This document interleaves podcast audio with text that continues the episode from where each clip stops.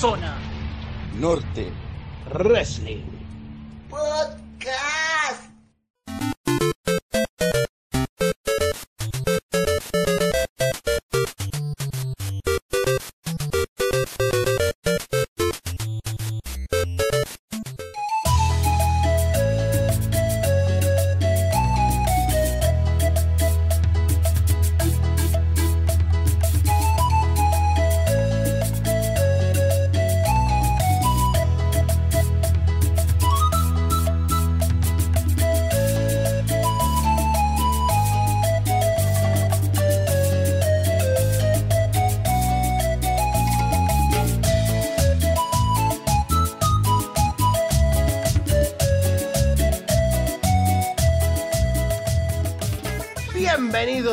Sean noches, sean tardes, sean mañanas o cualquier momento del mundo, porque esto es de Toys. No, mentira.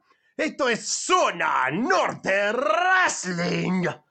Escuchen, escuchen, eh. Presten atención a esto. Podcast. Epa, una voz de otro lado. Hay otra voz, a ver, escuchen. ¡Hola! Ahí está, ¿se dan cuenta? ¡Estamos todos en vivo! Me escucha tal En vivo. vecino. ¡Estamos todos juntos! che, pero el borracho soy yo, ¿no, vos, Juli?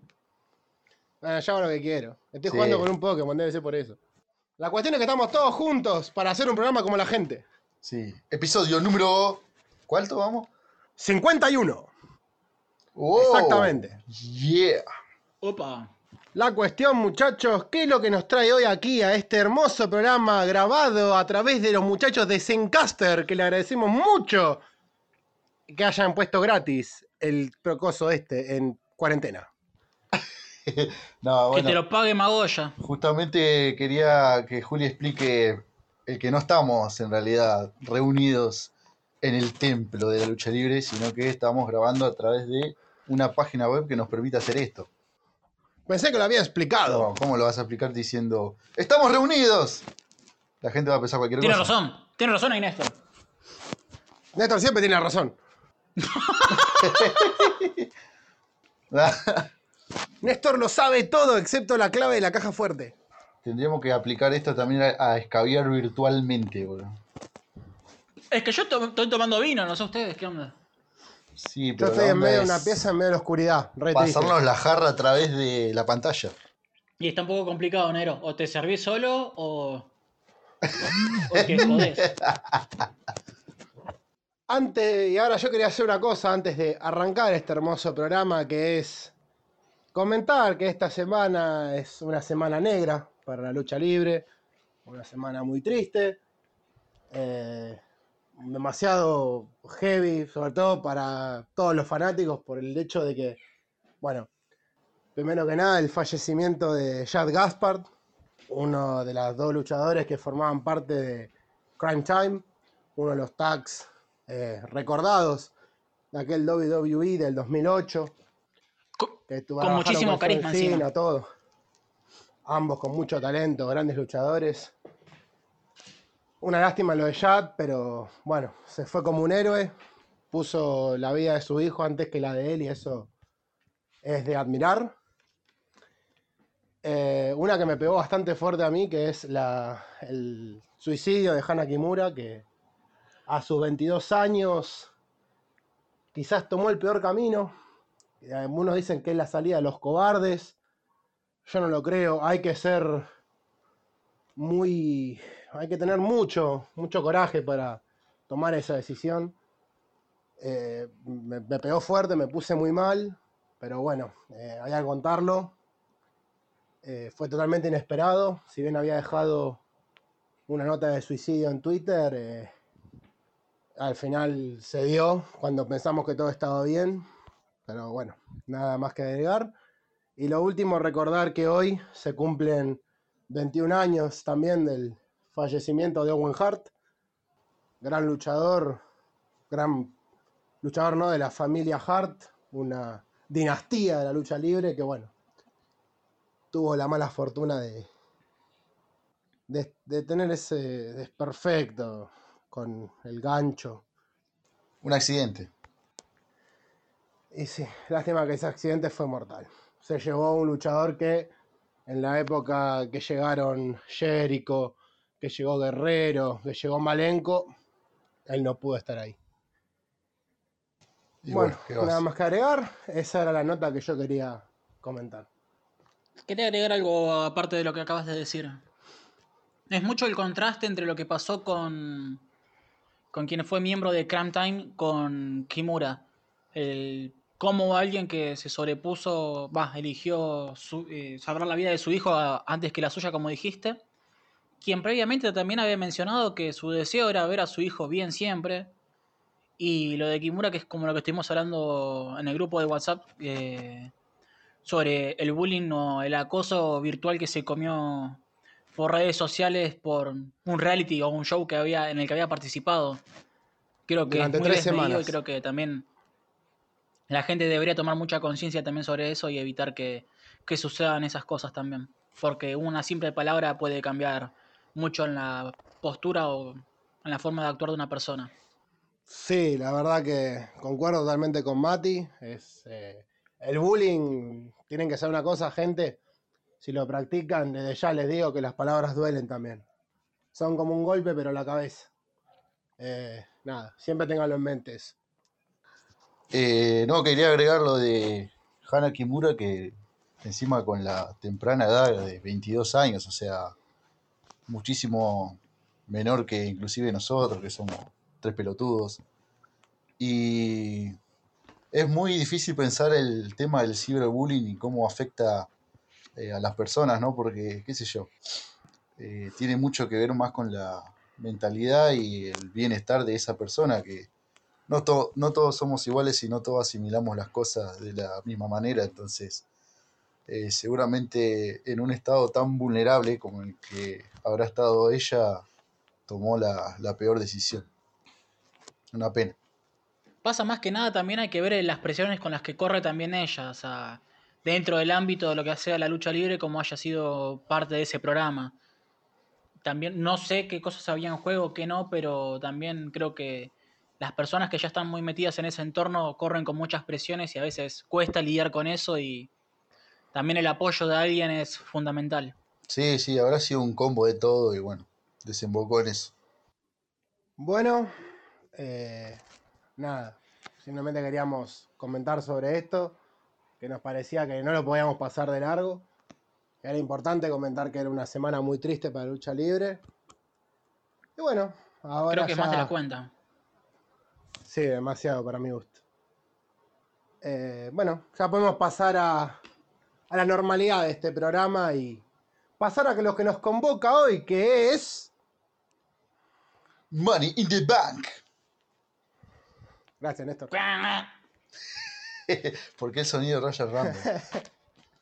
No Eh, sé, es estoy en pedo, ¿por qué amigo. Acabo de dormir entero. Me acabo de dormir entero. Ve lo mismo. Bienvenidos a Summer Slam. Ah, ¿Eh? Oh. Bueno, para SummerSlam lo hago, no tengo drama. Hacía cualquier Bienvenido cosa. a, a. Royalmenia. Bienvenido a esto que no sé qué es. Papá. Restelmunia. La cuestión. Mati, vos que siempre tenés ahí el Wikipedia, por favor, decinos con qué vamos a empezar este programa que es bien loco y bien heavy metal. Vamos a arrancar con Smirnoff Biter Citric. Eh, no, estoy en la ladera, amigo. ¡Vamos! Déjame buscar el chupi. Estoy- Aplauso. Uy, se me cayó solo la mierda. Ah, estaba buscando un vino tinto, loco. Déjame caer un rato. No, no, No, o sea, la, dale. la idea que tuvimos en cuenta nosotros con este evento es más que nada hacer énfasis en lo que fueron los dos combates titulares y los combates por el maletín. Más que nada la idea es hablar sobre eso.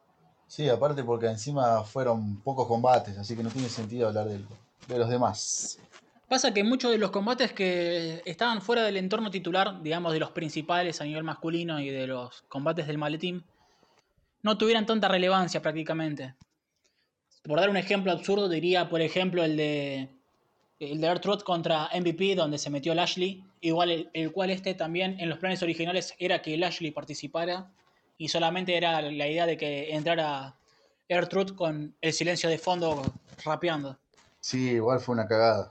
Así que bueno, eh, no sé con cuál quieren empezar a hablar, si Strowman contra Bray Wyatt o Rollins contra McIntyre. Que lo decía tu corazón, pequeñuelo. Mi corazón.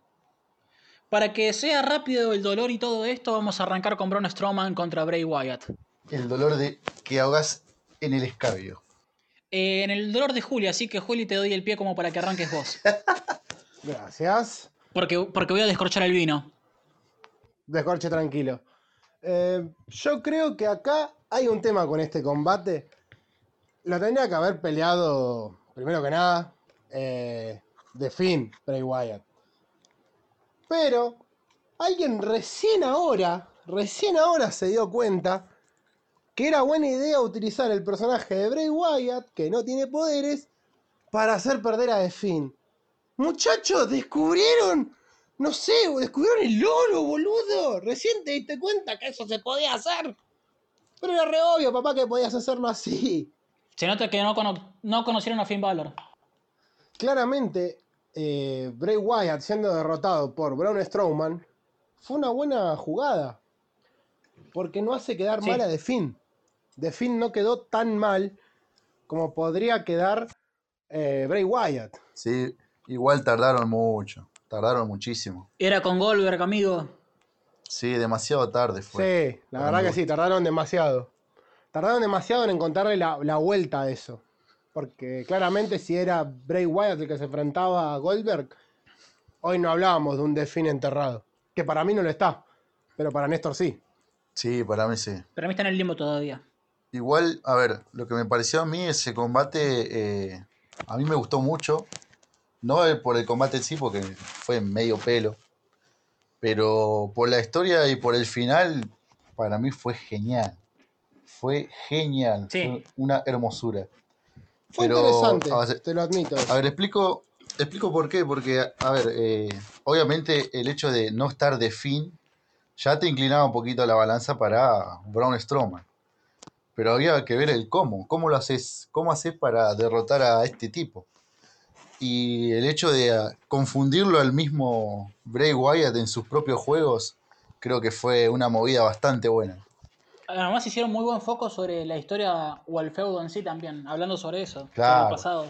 Me parece que eso está bueno, la idea de hablar sobre el pasado, porque eh, también ayuda a Bray Wyatt a saber de dónde viene, y es una forma de que este combate no sea porque sí, sino que hay una historia detrás, más allá de que se armó a las patadas por WrestleMania. Creo que estuvo bien, creo que fue una buena elección. Me gustó también a mí la idea de Wyatt siendo engañado por Braun Strowman. Lo que repito es que claramente no se acordaron tarde de que podían hacer ese juego con, eh, con Bray Wyatt. Que eso fue lo que más me jodió. Y que aparte, lo que hizo esto fue que, como The Finn está tan instalado a Bray Wyatt, un poco quizás lo hace ver mal a The Finn. Si bien me contradigo con lo que dije antes. Porque es como, bueno, pero Bray Wyatt nunca pelea. Se supone que tiene los poderes de Finn. Pero claramente no cuando no tiene la máscara. Pasa que en ese si vos te pones a hablar de esa perspectiva, es como decir que Finn Balor en NXT cuando perdía era, oh, pierde de Finn Balor, pero eh, el demonio siempre gana, o sea. Es como lo que da el toque a ese gimmick o a ese tipo de personaje. que por ahí, el siendo humano o normal, eh, puede ganar o perder tranquilamente. Eh, sacar a la bestia o el demonio que llevan dentro es prácticamente imposible que les puedas ganar, omitiendo el caso de lo que fue contra Goldberg, que bueno, eso fue parte del ego de- del viejo Choto, pero la idea es hacer énfasis en eso, en que estando en, una- en estado humano o normal, es alguien que puede ganar y perder, pero sacando el lado oscuro es posible que te gane sin ningún problema. Creo que es más que nada por eso, pero tampoco es que queda tan mal parado, o sea, para mí Bray Wyatt de- dentro de todo está bien y The todavía es como que sigue en el limbo y en una posible revancha como demonio podría ganar tranquilamente. A ver, a, mí me gustaría que, que The vuelva a, a ser como The. Eh, creo que si lo armás de a poquito, a partir de ahora, le puedes tirar un salvavidas. Pero para mí está muy hundido, muy hundido. Pero ojalá que le den esa chance. Ojalá que sí. Yo lo que opino es, a ver, porque el tema con el demonio es que se los reconocía como entidades separadas. También a Bray y a The Finn, no digo que no.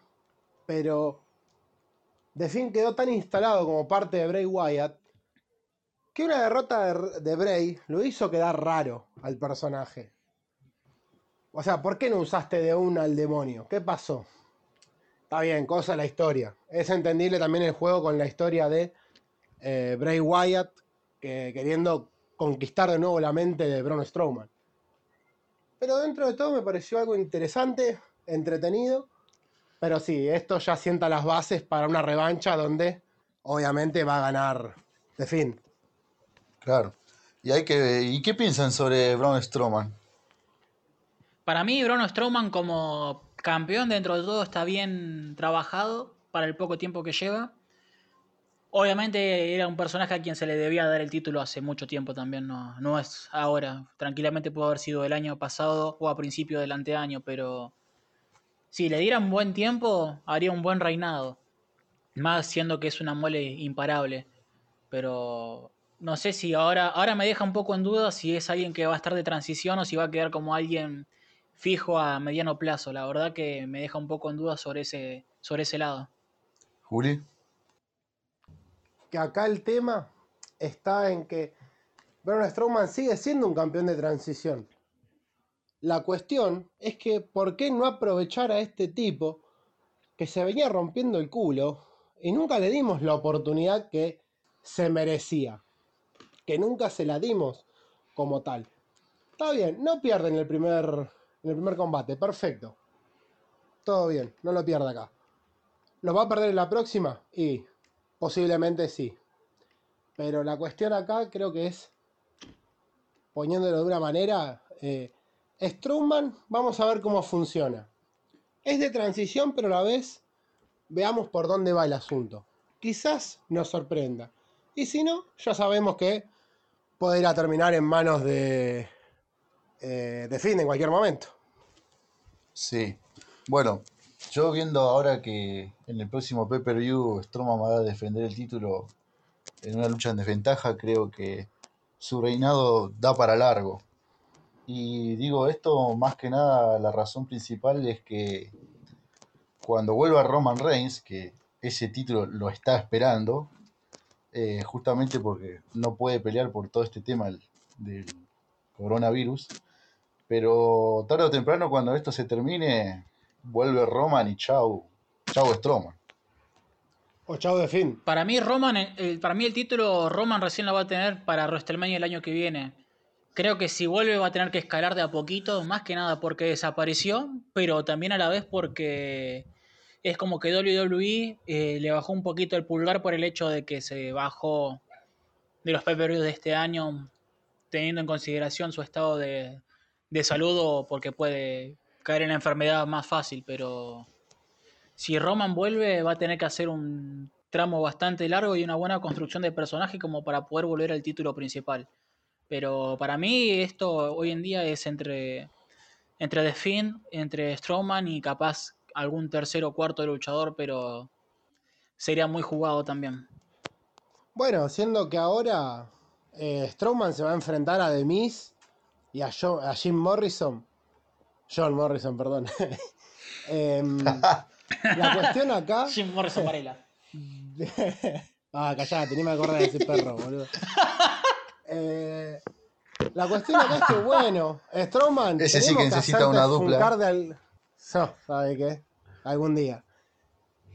Yo creo que acá Strowman, ponele, lo ponen a luchar contra ellos dos. Primero que nada, están repitiendo la fórmula que hicieron con eh, de Sami Zayn. Sami Zayn, Cesaro, Jessica Nakamura, todos por el Intercontinental. Ah, no me digas. Ahora lo gana The Miz. Y resulta que The Miz es el campeón. El campeón universal. Y empieza todo un vuelterío que termina en The Miz contra John Morrison por el título universal. Esa idea me parece que ya la usaron hace poco y es como. ¡Vamos a quemarla de nuevo! Para mí retiene.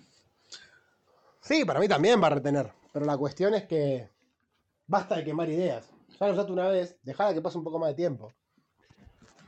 Sí, creo que es muy pronto para ese feudo de Miss Morrison. Aunque no, es- no sería mala idea para mí. Pero es muy pronto. Pasa que, ¿qué luchador tenés con credibilidad como para que pueda enfrentarse a, a Strowman? Y no sé, no, ninguno. ¿Qué yo? Daniel Bryan. No, mm, la verdad que ninguno. Muchachos, ¿se acuerdan quién volvió a SmackDown? Sí.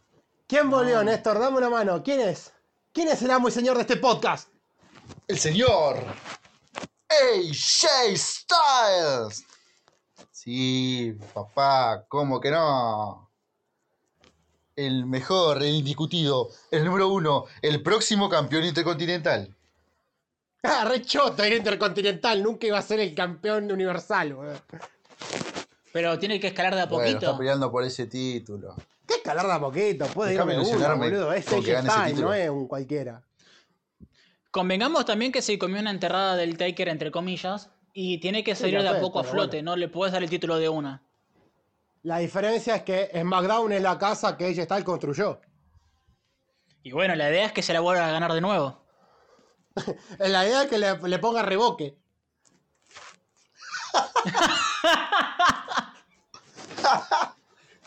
La, AJ la casa que AJ Styles revocó.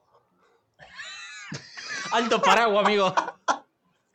¡Ey, loco! Soy el Alejandro Javier Estilos. Caballero. El campeonato guaraní. Ay, ¿Qué, qué poea, qué, qué, qué style con ANKE? Si no escucha alguien de Paraguay nos va a cagar trompada. Ah, un saludo grande a todos los que nos escuchan supuestamente por Spotify. Digo supuestamente porque nunca se por sabe bien los, los datos, viste, esos que, que tiran cada plataforma que usamos, siempre te tira algo distinto. Spotify bueno, tira algo concreto saludos. y algo te tira como el Indec. Sí. Claro, algo así. o somos una mierda o de verdad somos buenos. La cuestión, díganos por algún lado, gente. Díganos, escríbanos en Instagram, en Facebook, que tenemos Facebook, por favor. Se me En cae la pichina de esperar un mensaje. Le mando un saludo al de Alemania que nos escucha a través de está. Vamos, que supuestamente es de Turingia, boludo. Chabón, te lo juro, decía. Turingia, Alemania. Era Haaland, ¿viste? ¿Cómo me gusta este- estos gorditos que hablen a Handasken?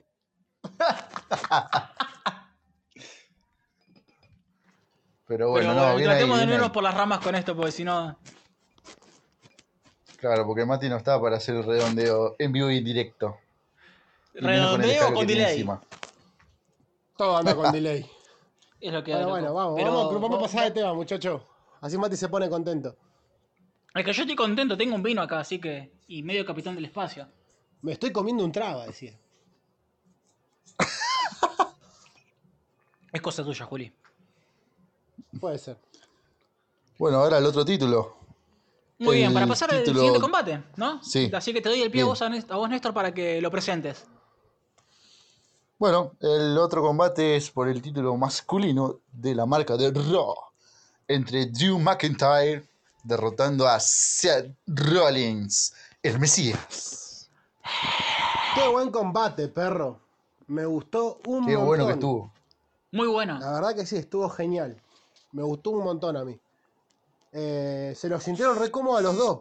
Y eso que Rollins tuvo todo este tema de que mañana tenía que anunciar Becky lo que le pasó. Está embarazada, ¿no?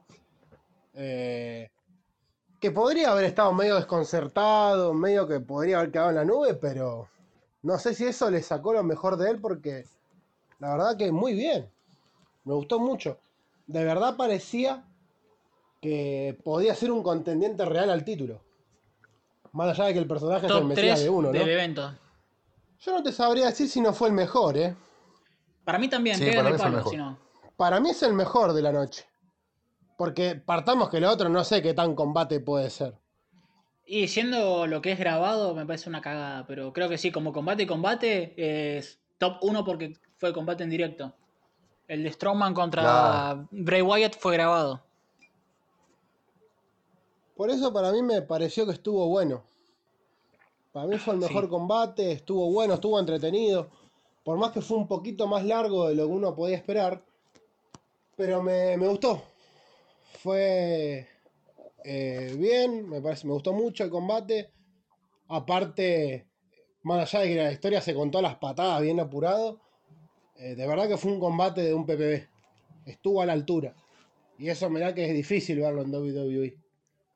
Espero que ahora el personaje del Mesías, que ahora agregó a Austin Theory como otro de sus seguidores, deje de ser el, el Mesías de uno que viene siendo con Murphy, sino que sí, empiece a crear su, su séquito de luchadores.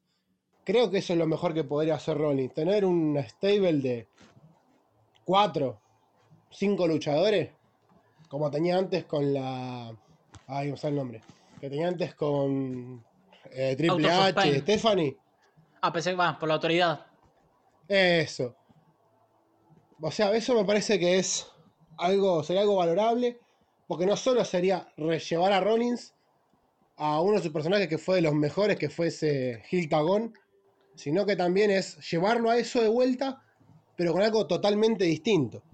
Bien, eh, ahí quiero hablar un poco sobre lo que decís. Eh, más que nada, eh, un poco concentrado en lo que fue el combate. Se le dio el tiempo justo y necesario como para que salga algo muy bueno, algo bien trabajado y logrado. Y por otro lado, en lo que es en base a la historia, como decís, a diferencia de lo que es con la autoridad, tenemos a un Rollins que es alguien más maduro, que ya conoce cómo es el negocio y cómo es la movida en las marcas principales ya tranquilamente podría ser como un líder o un cabeza de, grupo nato en el que puede manejar a, a, los que puedan seguir en un futuro en estas marcas o siendo directamente los seguidores de él como Theory o, o Murphy, que Murphy también lo puliza un poco más y podría ser tranquilamente un campeón intermedio de marca de Raw o SmackDown. Bueno, yo con ese combate la verdad que me quedé maravillado porque estuvo muy bueno, estuvo recopado, pero más que nada, en vez de resaltar a Rollins, resalto más a Drew McIntyre. Qué pedazo de campeón, boludo, qué tremendo. A ver, es un campeón. Bueno, tenemos un campeón que defiende el título, eso lo resalta porque hace mucho que no vemos eso.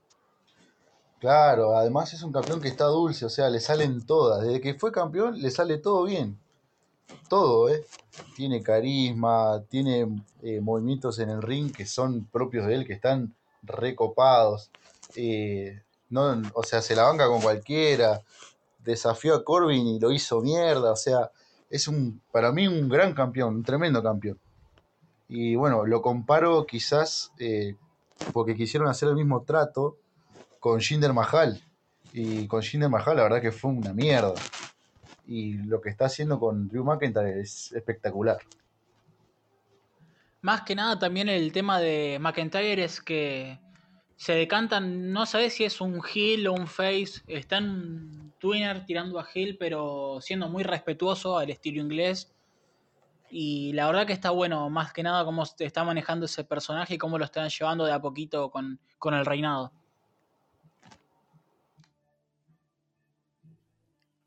yo también resalto de eh, Drew McIntyre, que es un campeón, un campeón defensor, es un campeón que está. Y como es algo que no vemos hace tiempo, ahora nos gusta. O sea, es lindo ver al campeón defendiendo el título. Eso la verdad que es atractivo. Es lo que deberíamos ver siempre. Y la verdad que el laburo con Drew McIntyre es genial, me encanta. Creo que es un campeón como la gente que necesitábamos, que esté siempre que tenga carisma, que pegue fuerte, que se note porque es campeón, carajo. Porque ven así, te la pone arriba de la mesa y te dice, mira, mira porque soy campeón, papá. Epa, vos te vas a decir, ¿qué lo parió? Mirá porque es el campeón. Y te voy a discutir, Néstor. Además, eh... para mí, Jinder Mahal fue un buen campeón. En su momento, antes de perder con AJ Styles, para mí fue un buen campeón. Fue un buen campeón Gil que hacía mucho que no veíamos el hecho de Mahal, eh, lo que más me gustaba no es porque sea un Gil que se respetaba, era el hecho de cómo, siendo campeón, amaba, valoraba y respetaba el título, le daba el valor y el peso que realmente tenía de ser el campeón máximo de una marca. O sea, indistinto de que la finalidad haya sido el mercado en Oriente, en, por decir Arabia Saudita o India, el hecho de cómo respetaba el título era algo que generaba algo en el espectador o en quien iba a los eventos a verlo. Y por más que uno decía, ah, Mahal no es medio pelo, resulta que como personaje daba algo distinto, una bocanada de aire fresco a lo que estábamos viendo siempre con los campeones promedio, por decirlo de alguna forma. Sí, yo como lo comparé con Mahal más que nada porque el trato, digamos, la manera de manejarlo a, luchadores es la misma. Pero ¿por qué genera otro impacto en el público? Justamente por, por todo lo que mencionaba Julián, que tiene carisma, que se la banca, que lucha bien, ese es para mí lo principal. Mahal era un tipo muy rudo, muy, muy estático. Eh, sí, tuvo un reinado, fue algo diferente, pero para mí, más que nada, no, convenció al público por ese hecho de, no tener carisma. Pero lo comparé porque el trato es, similar. Y ojalá que tengamos Drew McIntyre para rato. Ojalá. Aparte, otra cosa de lo que me gusta de él es que se enfrenta a rivales diferentes. O sea, en cada programa, en cada PPV, ah, bueno, ahora se va a enfrentar a Lashley y es un tipo que viene, pero bastante, bastante bien. Viene dulce también Lashley ahora, entonces eh, viene de a poquito quererse prender en lo que es el main event de Raw. Yo me sé que lo por otra cosa lo de Mahal, ¿eh? Perdón. La cuestión es que lo de eh, este muchacho Bobby Lashley que, pará, estamos un poco apurados con Bobby Lashley, me parece. Porque, pará, recién hace tres semanas que le dijeron, che, ¿vos sabías que tendrías que estar en el main event? ¿Y a quién le ganó, boludo? Le ganó a, a Y creo que le ganó uno de esos medio pelo que andan dando vuelta. Es un poco pronto, pero con esas victorias se ganó quizás el lugar de ser un rival que uno podría llegar a pensar, ah, bueno, es interesante, de por sí es interesante la pelea. Pero se ganó ese, quizás ese lugarcito para enfrentarse al campeón. Será análisis para Backlash, la previa.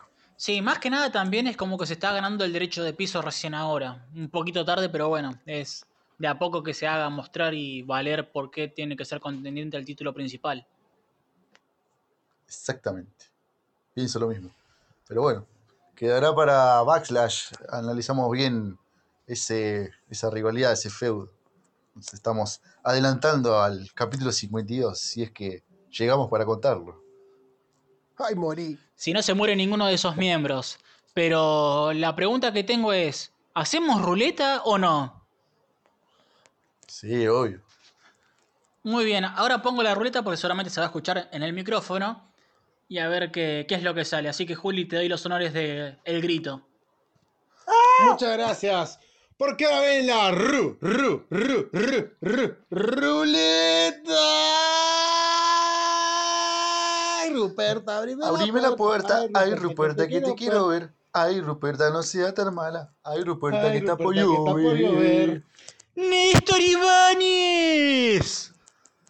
The Toys, Mercado Pago y muchos más auspician este programa.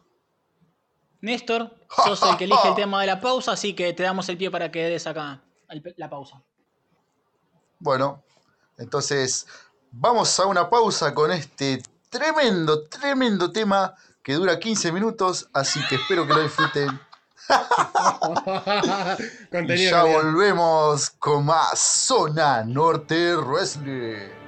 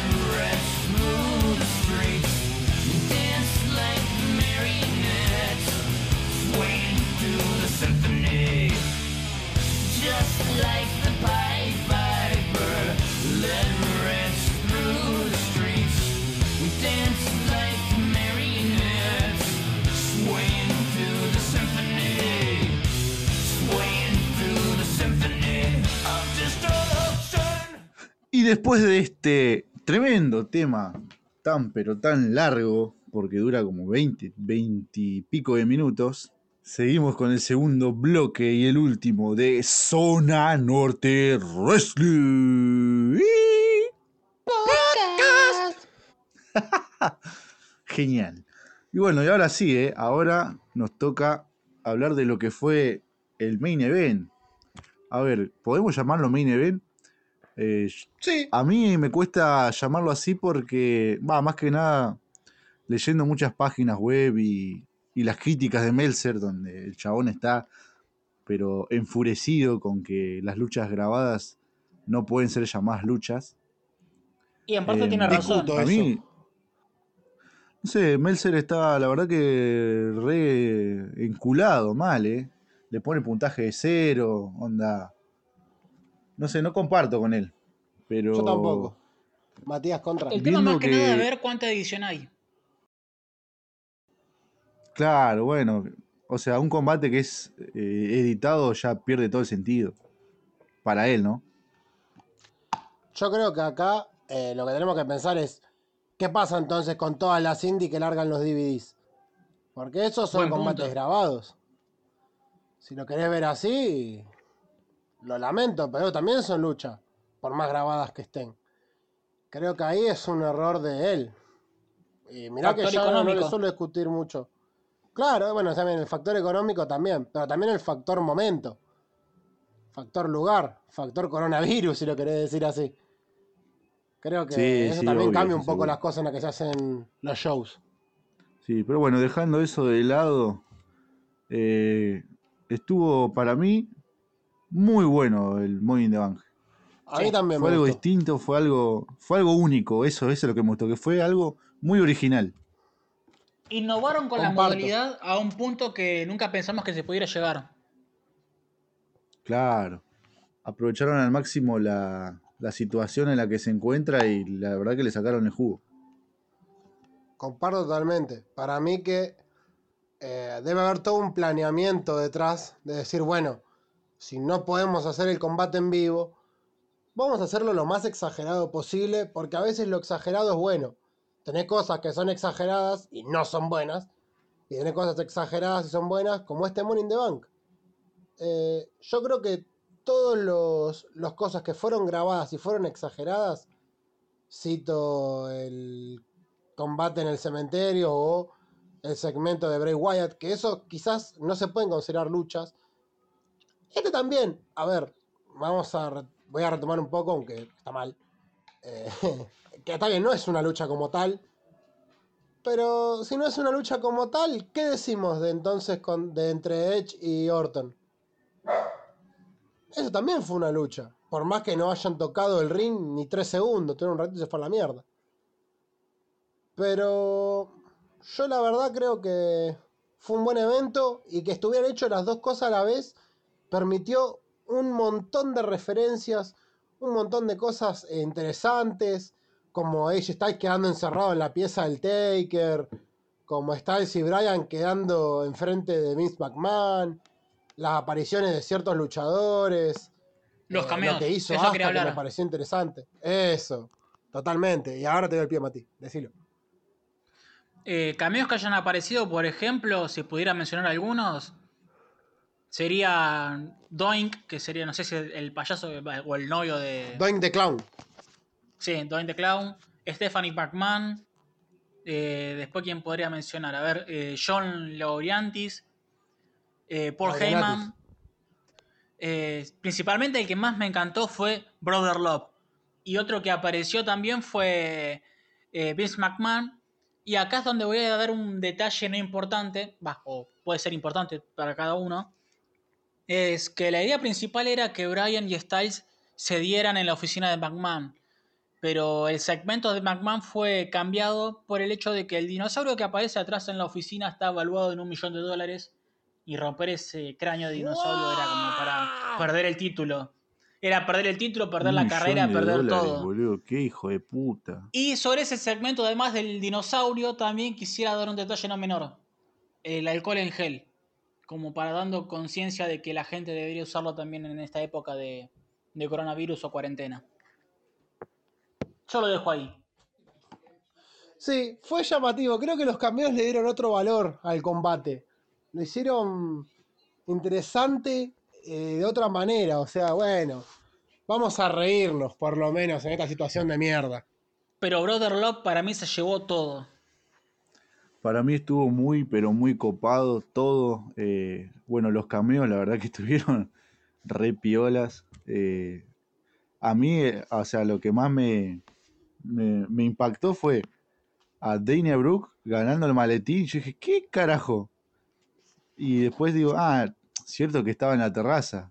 Y me, me, recom- me la recomí el, el- eh, que haya ganado ella. Yo juro también me lo comí creí. ese amade. Y no, y no podía parece. creerlo.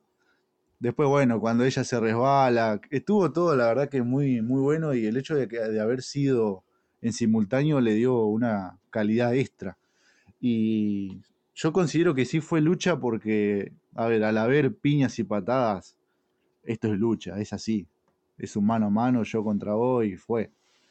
Y, y se resuelve de esa manera. Eh, la verdad que estuvo genial. eh, Encima se tomaron el tiempo como para poder hacer todo de la mejor manera posible y, y bueno, después lo que pasó en la terraza fue como para mí el, broche de oro en cuanto a la aparición del ring, a, a seguir con la lucha y bueno, ver los maletines ahí era como una, una locura. Para mí, para mí en criterio, cuando dijeron que los dos combates por el maletín iba a ser el simultáneo, con una mano en el corazón pensé que iba a ser una mierda. Sinceramente pensé que iba a ser algo horrible. Pero la verdad es que lograron llevarlo tan bien que quedó muy bien logrado, quedó perfecto. Creo que esto no se lograba ni loco en un evento en vivo, sí, con público y todo. La verdad que innovaron bastante bien y sorprendieron a muchos. Creo que la verdad que fue muy bien logrado. Yo también comparto eso porque me parece que el laburo que hubo de cámara, que hubo de movimiento, que hubo de, viaje quizás en todo lo que fue llegar al techo fue muy interesante. Porque, o sea, visitaron muchos lugares que, a ver, ¿quién carajo va a ir a las torres de WWE? Está bueno conocer cómo son por dentro. Está bueno conocer el lugar de algo que te gusta tanto como es eh, WWE. Y yo creo que me, me pareció genial. Creo que estuvo muy bueno todo el, el llegar hasta allá. Y después en el techo se puso como súper bizarro. Sobre todo con esto de, de eh, Corbin tirando como si pensáramos que los tiraba del techo a Misterio y a Alistair Black. F. Todos los memes que salieron de eso. Eso fue genial. Sí, yo me quedo con el tortazo que le pegaron a Paul Heyman, weón. Por favor, qué manera de reírme, weón. Qué bueno que estuvo Bueno, ese recobró segmento. Paul Heyman, boludo. Y después el llaveo que le hizo Jaina Basler a Rey Misterio también, no me- era algo que no me esperaba. Y la verdad que Sí, fue yo genial. tampoco.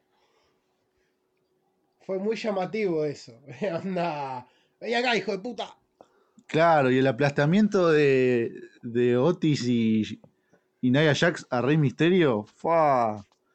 fue como Don Barriga contra Don Ramón. Pobre. Pobre rey, boludo. Cobró por todos lados. No se salvó ninguna.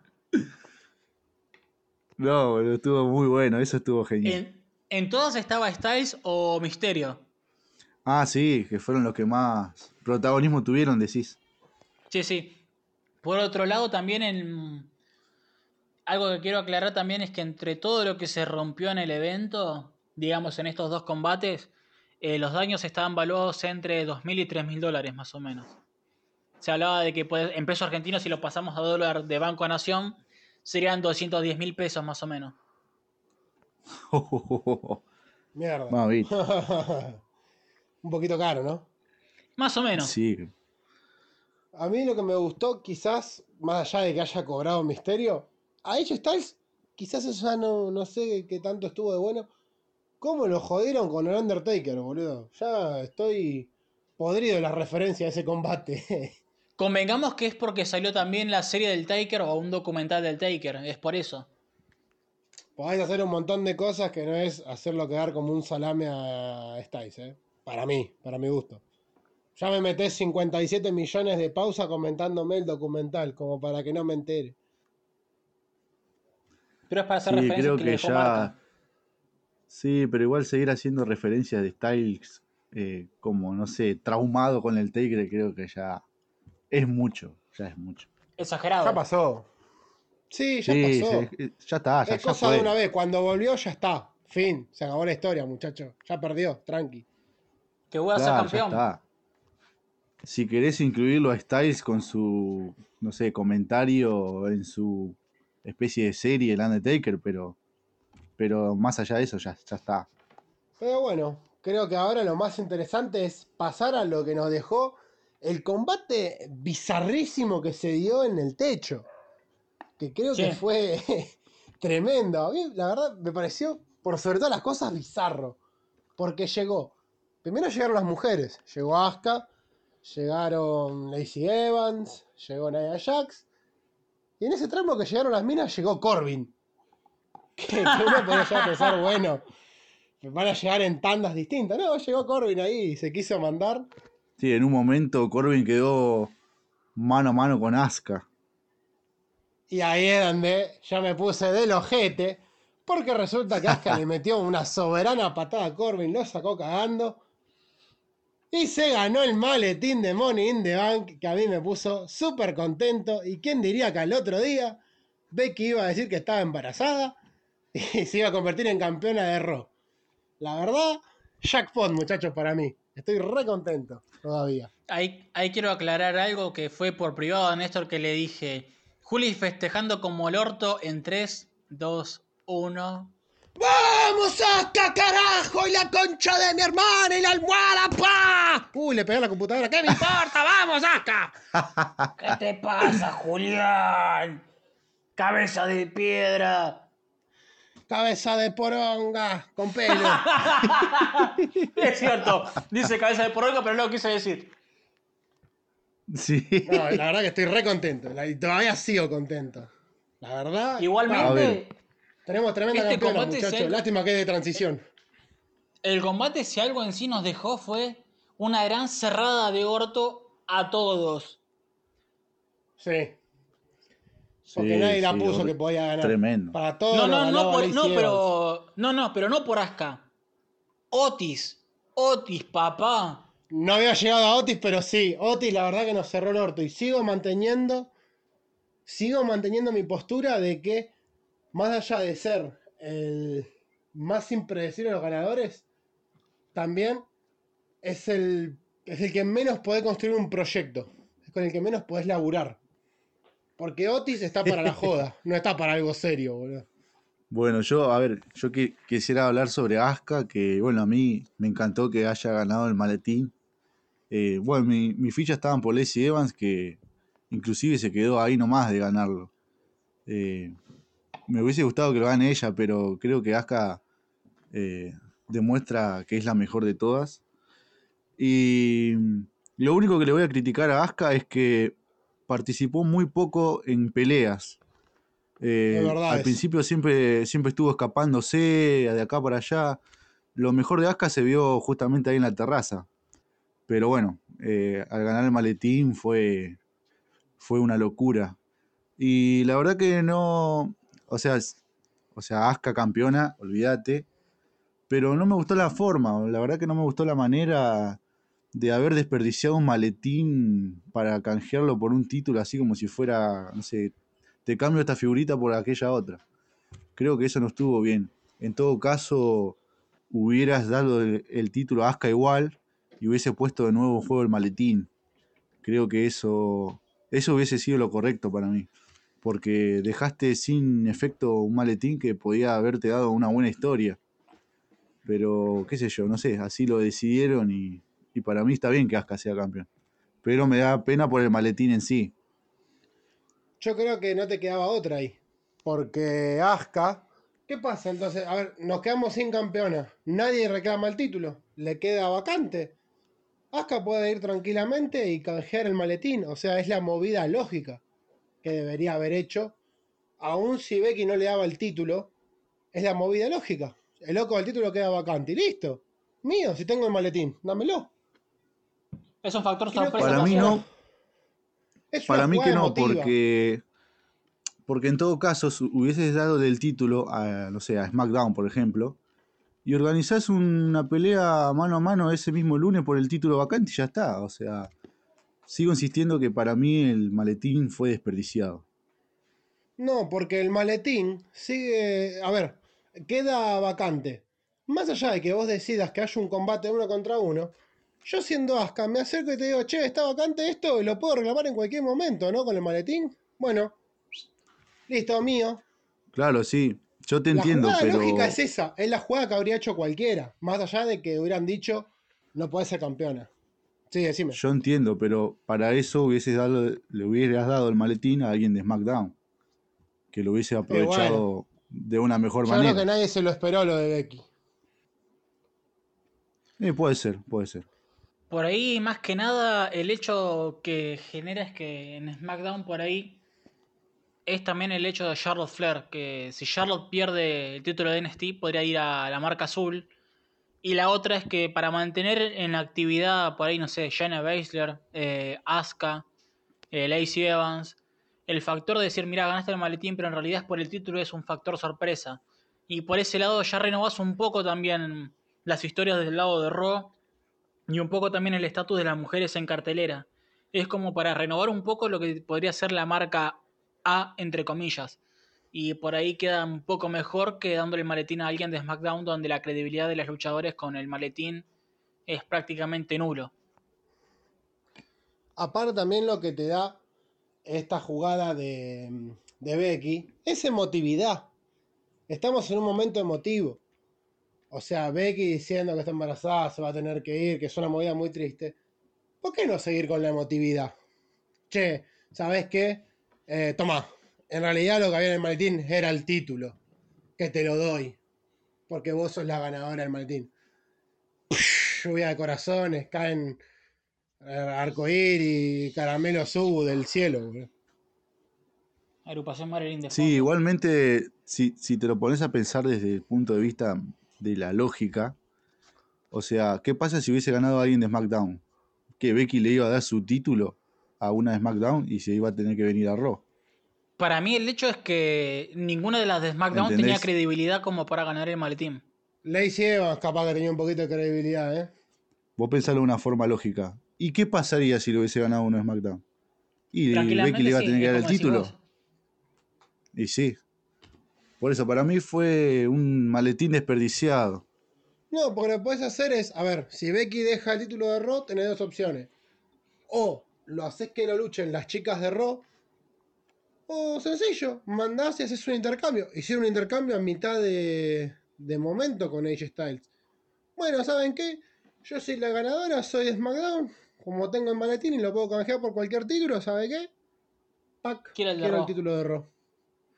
Listo. Por eso hubiese preferido yo que sea una movida así como la que está haciendo Julián con esas dos opciones, que, que el maletín quede sin efecto. El tema es que al ganar a Asuka y ser de Raw, la movida lógica era directamente lo canjeo por el título que queda vacante. Y en vez de hacer esa movida que quedaba medio pedorra, decidieron, bueno, que Becky se lo regale. De paso, Becky queda bien. Sí, bueno, está bien. Pero sigo insistiendo que para mí el maletín fue desperdiciado. Para mí no sé si tan desperdiciado por el hecho de que hacer un torneo con féminas va a sonar medio bardero también en parte, pero las mujeres no están muy bien paradas todavía como para decir sí, hagamos un torneo por una campeona de transición o una campeona definitiva. Ninguna tiene credibilidad porque decís que pueda ganar. O capaz dos o tres y sabes que la final va a ser prácticamente anticipada dejando a seis luchadoras de relleno. Pero el hecho de que sea el maletín es un factor sorpresa y por ese lado es lo que genera más impacto que un torneo en sí. Sí, olvídate, eso seguro. Pero bueno, pasemos ahora al, al otro ganador. La sorpresa más grande de todo el evento. Sí, totalmente. Sí, ¿Cómo nos cerró el orto a todos? Del descarte número uno a ser ganador del maletín. Mira, yo te cuento cómo lo viví. Te cuento cómo lo viví. Estaba yo escabeando una birrita, comiendo chisito. Te juro. Cuando vi que Oti ganó el maletín, escupí todo y me tiré de rodillas al piso, boludo, agarrándome la cabeza. Digo, la concha bien de su madre. Me quería matar, boludo. Ay, yo pensé que lo decía para bien. No, no, me quería matar, boludo. Yo quería que gane J Styles. O sea, J Styles Bueno, sí, Era, era él, era él. Por eso, pero o sea, fue como una puñalada al alma. Es una mezcla de todo. Yo repito lo que dije en el, en el grupo, que, a ver, siempre, y esto lo digo por todos, por mí también, que por todos los fanáticos de WWE, que somos la gata flora, porque queremos algo distinto. Y Otis es algo distinto, por más que no nos guste, es distinto, pero nos da por las pelotas, porque no, quizás no, no es tan creíble que gane. Y bueno, las cosas increíbles pasan, podés pensar. Pero como eso nos da por las pelotas, somos la gata flora. Porque no nos gustan las cosas nuevas y pedimos que nos den algo. Y cuando nos dan algo, nos quejamos igual. Somos complicados los fanáticos, ¿eh? Para mí en ese sentido Obvio, pasa sí, que es un igual. poco exagerado también, un poco innecesario también, porque había luchadores que podías levantar un poco más, pero dárselo a alguien que es miembro de un stable es como irse por las ramas. El Janety. Y sí, mirá, hay tantas, tantos motivos. Lo que le pasó a John Michaels con su compañero. Cuando John Michaels despegó, Sí, es cierto. Marty Jannetty eh, quedó como nadie, boludo. Y es un don nadie el chabón. Y es lo mismo que le va a pasar a Heavy Machinery. Otis se va a ir al carajo como personaje. Y el otro, que ni siquiera me acuerdo el nombre, mirá qué nivel que está, Tucker. va a quedar enterrado. Tucker es el, Tucker es el otro miembro, pero para mí Toker, Heavy- gracias. Otis y Heavy. Machinery para mí era un stable de decir es original de WWE, no viene de una indie.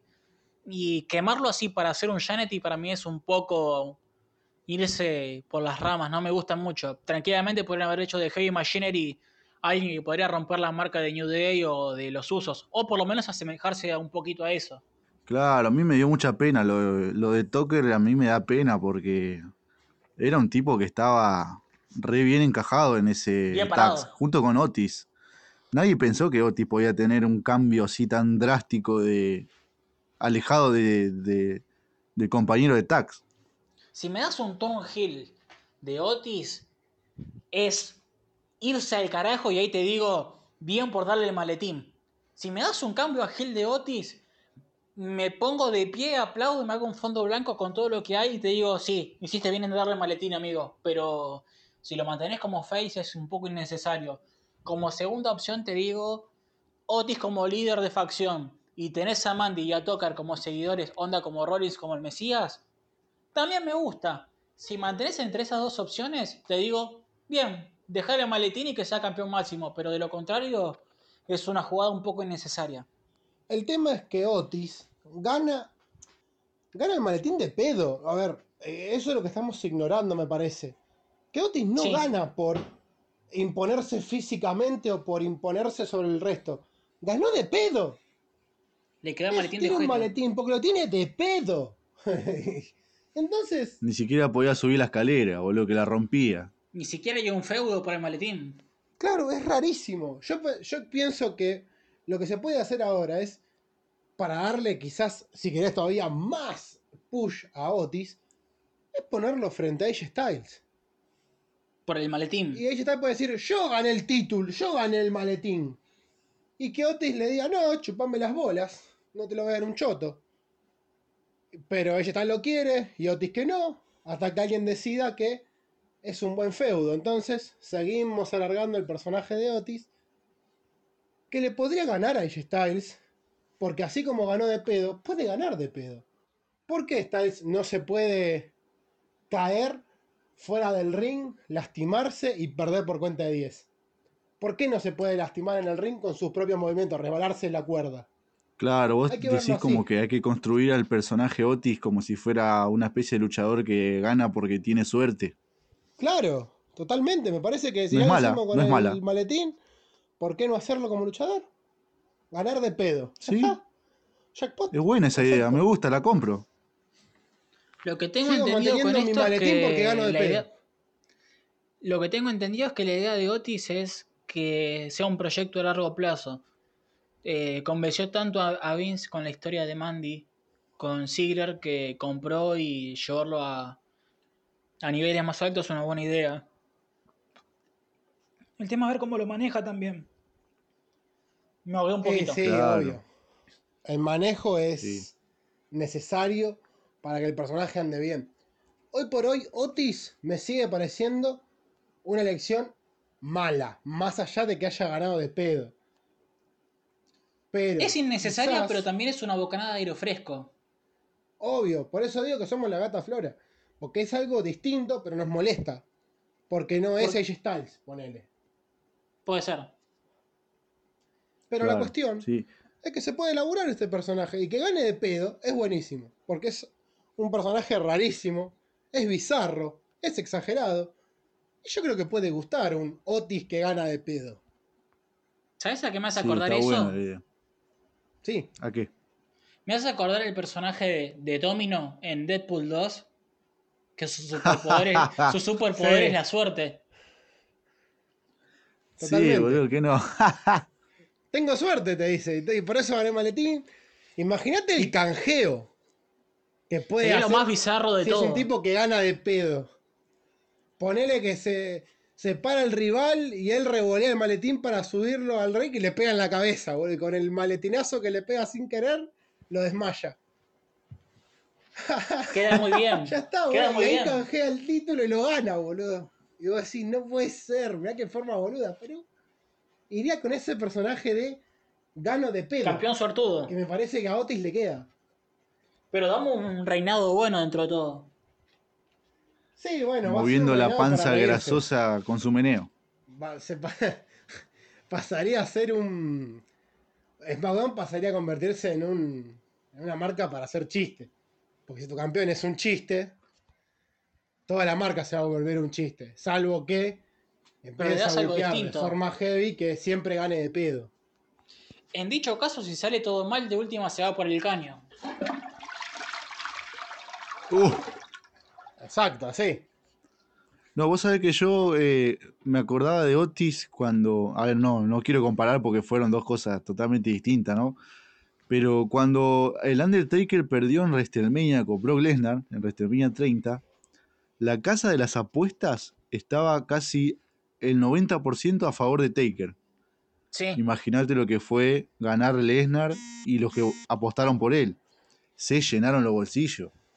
Creo que acá habrá pasado algo bastante similar. Porque El de los seis de competidores, creo que el que menos. Claro, porque el que menos habían apostado era por Otis, sin dudas. Y los pocos que habrán apostado por él, no sé, se habrán llenado los bolsillos a full. Menos nosotros porque Estamos lo descartamos de una. Claro, Claro. nosotros somos unos pelotudos. Y hacemos un programa de mierda, eso es lo peor de todo. Sí, un programa de mierda que está llegando al final. Sí, es cierto. Es verdad. Y la cuestión es que este programa que va terminando, al fin tuvo su repaso de in the Bank. Eh, para hacer una pequeña acotación, me pone muy contento poder volver a grabar con mis compañeros y no tener que hacer más esa cosa rara con audios. Pero bueno, nada, eso que quería acotar, que muy lindo poder volver a grabar con ustedes dos. Para mí también. Y bueno, y si vemos que les copa este, si sale todo bien, que seguramente que sí, porque con la magia de la edición todo puede salir bien. eh, seguiremos grabando en este formato, en esta, en esta página. Sí, eso es cierto. Que se llama Zencaster si tienen ganas de probar y o tienen muchos problemas para poder juntarse como nosotros. Zencaster sin la E, con Z.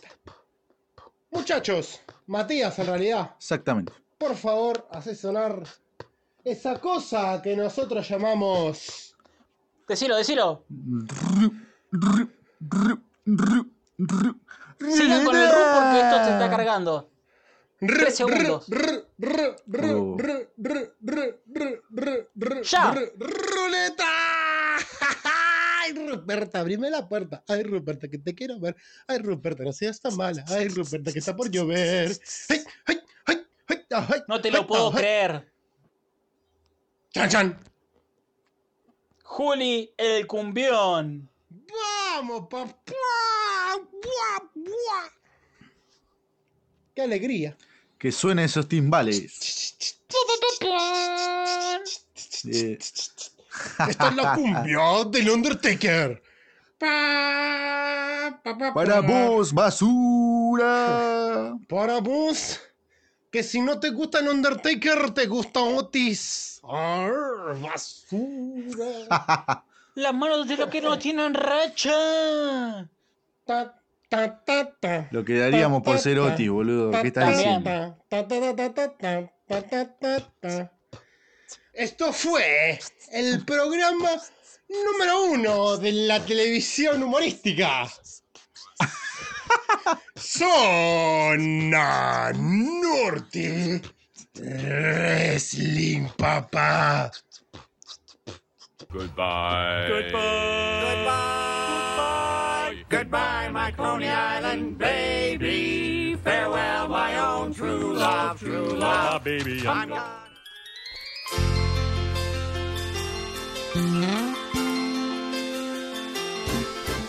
Ella multimillonaria y del más alto nivel terminó la secundaria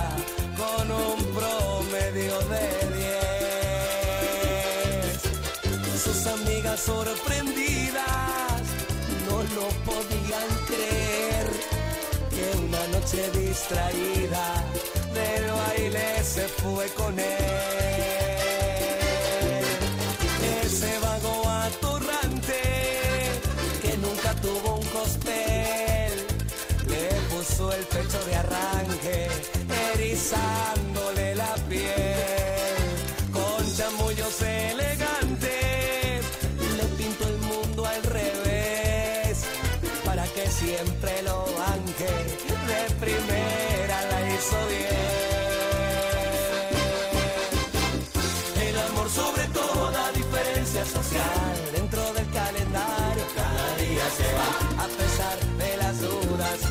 y del que dirán el amor puede más.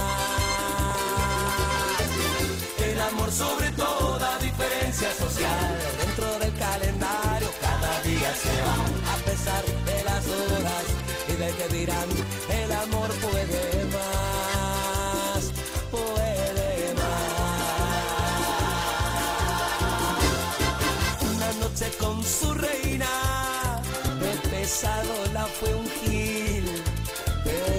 al careta, de una cachetada lo dio vuelta de perfil, ya había aprendido, pagó caro la osadía de quererlo seducir, se jugó y al cara lisa no lo pudo resistir. Porque el amor sobre toda diferencia social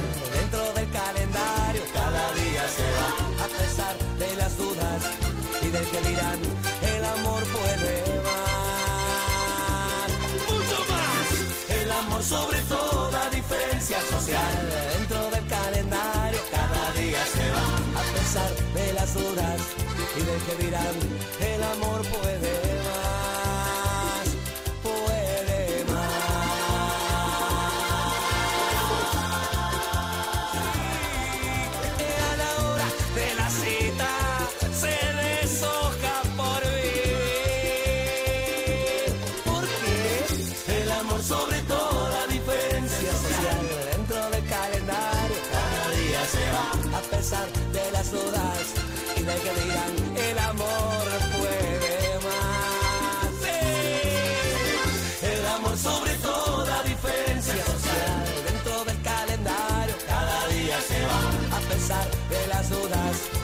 que dirán el amor puede más, puede más,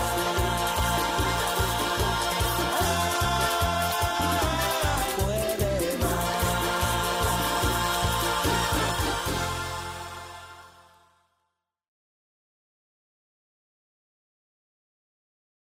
El más grande de zona norte. Tornado.